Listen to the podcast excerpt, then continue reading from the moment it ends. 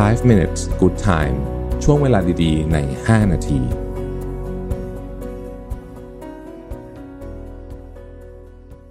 สวัสดีครับ 5 minutes นะครับ คุณอยู่กับประเวทานุสาหะครับ วันนี้เอาบทความที่ชื่อว่า five strategies to play the game of life and win นะคนเขียนชื่อว่าเชฟเคอันที่หนึ่งเนี่ยบอกว่ามุมมองของเราต่อชีวิตเนี่ยสำคัญมาก นะครับคำนิยามของเราเนี่ยจะส่งผลต่อทุกอย่างเลยที่อยู่รอบตัวเรา ไม่ว่าจะเป็นทัศนคตินะครับ ไม่ว่าจะเป็นวิธีการใช้ชีวิตไลฟ์สไตล์คนที่เราเลือกที่อยู่รอบข้างนะครับเขาบอกว่า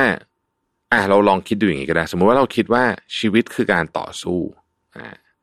แปลว่าเราต้องสู้เพื่อได้มาทุกอย่าง มุมมองของชีวิตของเราก็จะเป็นแบบหนึ่งนะครับ เอ่อถ้าเกิดว่าเรามีมุมมองที่บอกว่า เออชีวิตคือ คือเกมที่ต้องเล่นแบบฉลาดถึงจะชนะนะครับ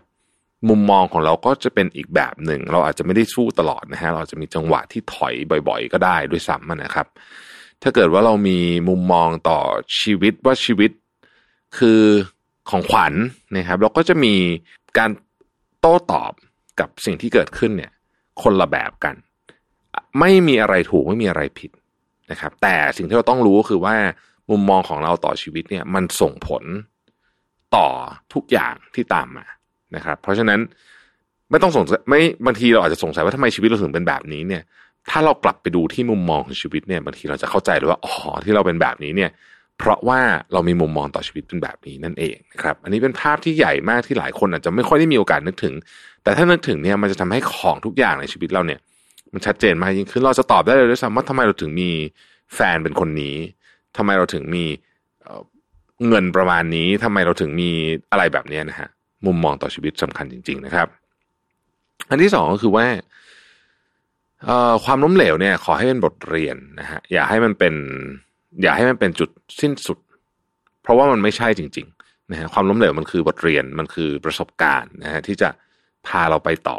นะครับมันไม่ใช่จุดจบของเกมชีวิตบ้างกันเถอะนะครับ อันที่สามเขาบอกว่าผมชอบภาษาอังกฤษอันนี้นะฮะ ask more judge less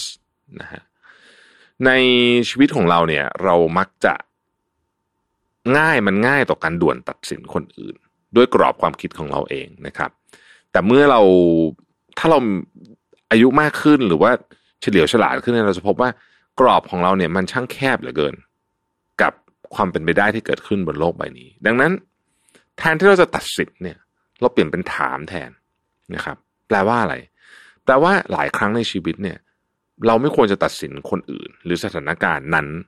ด้วยกรอบความคิดที่เรามี แต่เราถามดีกว่าว่าทำไมมันถึงเป็นแบบนี้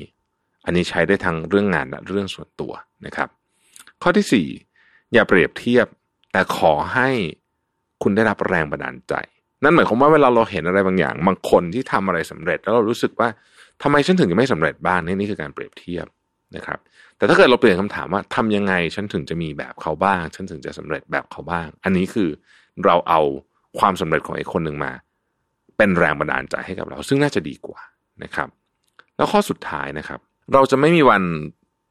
เล่นเกมของชีวิตเนี่ยชนะ หรือว่าเล่นได้ดีเลย ถ้าเราไม่รู้จักกฎที่สำคัญที่สุดก็คือ คุณต้องเข้าใจตัวเองนะครับ อย่าเป็นผู้เล่นที่สเปะสปะ เพราะไม่เข้าใจว่าตัวเองเป็นยังไง เข้าใจตัวเองแปลว่าอะไร เข้าใจ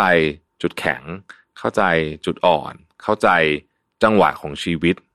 นะครับ บางจังหวะเราอาจจะต้องเล่นเกมชีวิตที่มันเสี่ยงสูงหน่อย บางจังหวะต้องเสี่ยงต่ำหน่อย แต่มันจะต้องเป็นความเสี่ยงที่เราชอบที่เรา จัดการได้ที่เรารับได้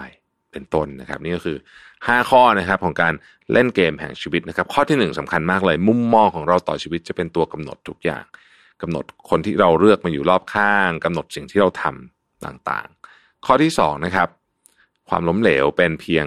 บทเรียนนะอย่าคิดว่ามันเป็นจุดสิ้นสุดของเกมชีวิตนี้นะครับ อันที่ 3 ถามให้เยอะขึ้นตัดสินคนให้น้อยลง เพราะว่ากรอบความคิดของเราที่เราไปตัดสินคนอื่นนั่นนะในความเป็นจริงมันช่างแคบมากนะครับ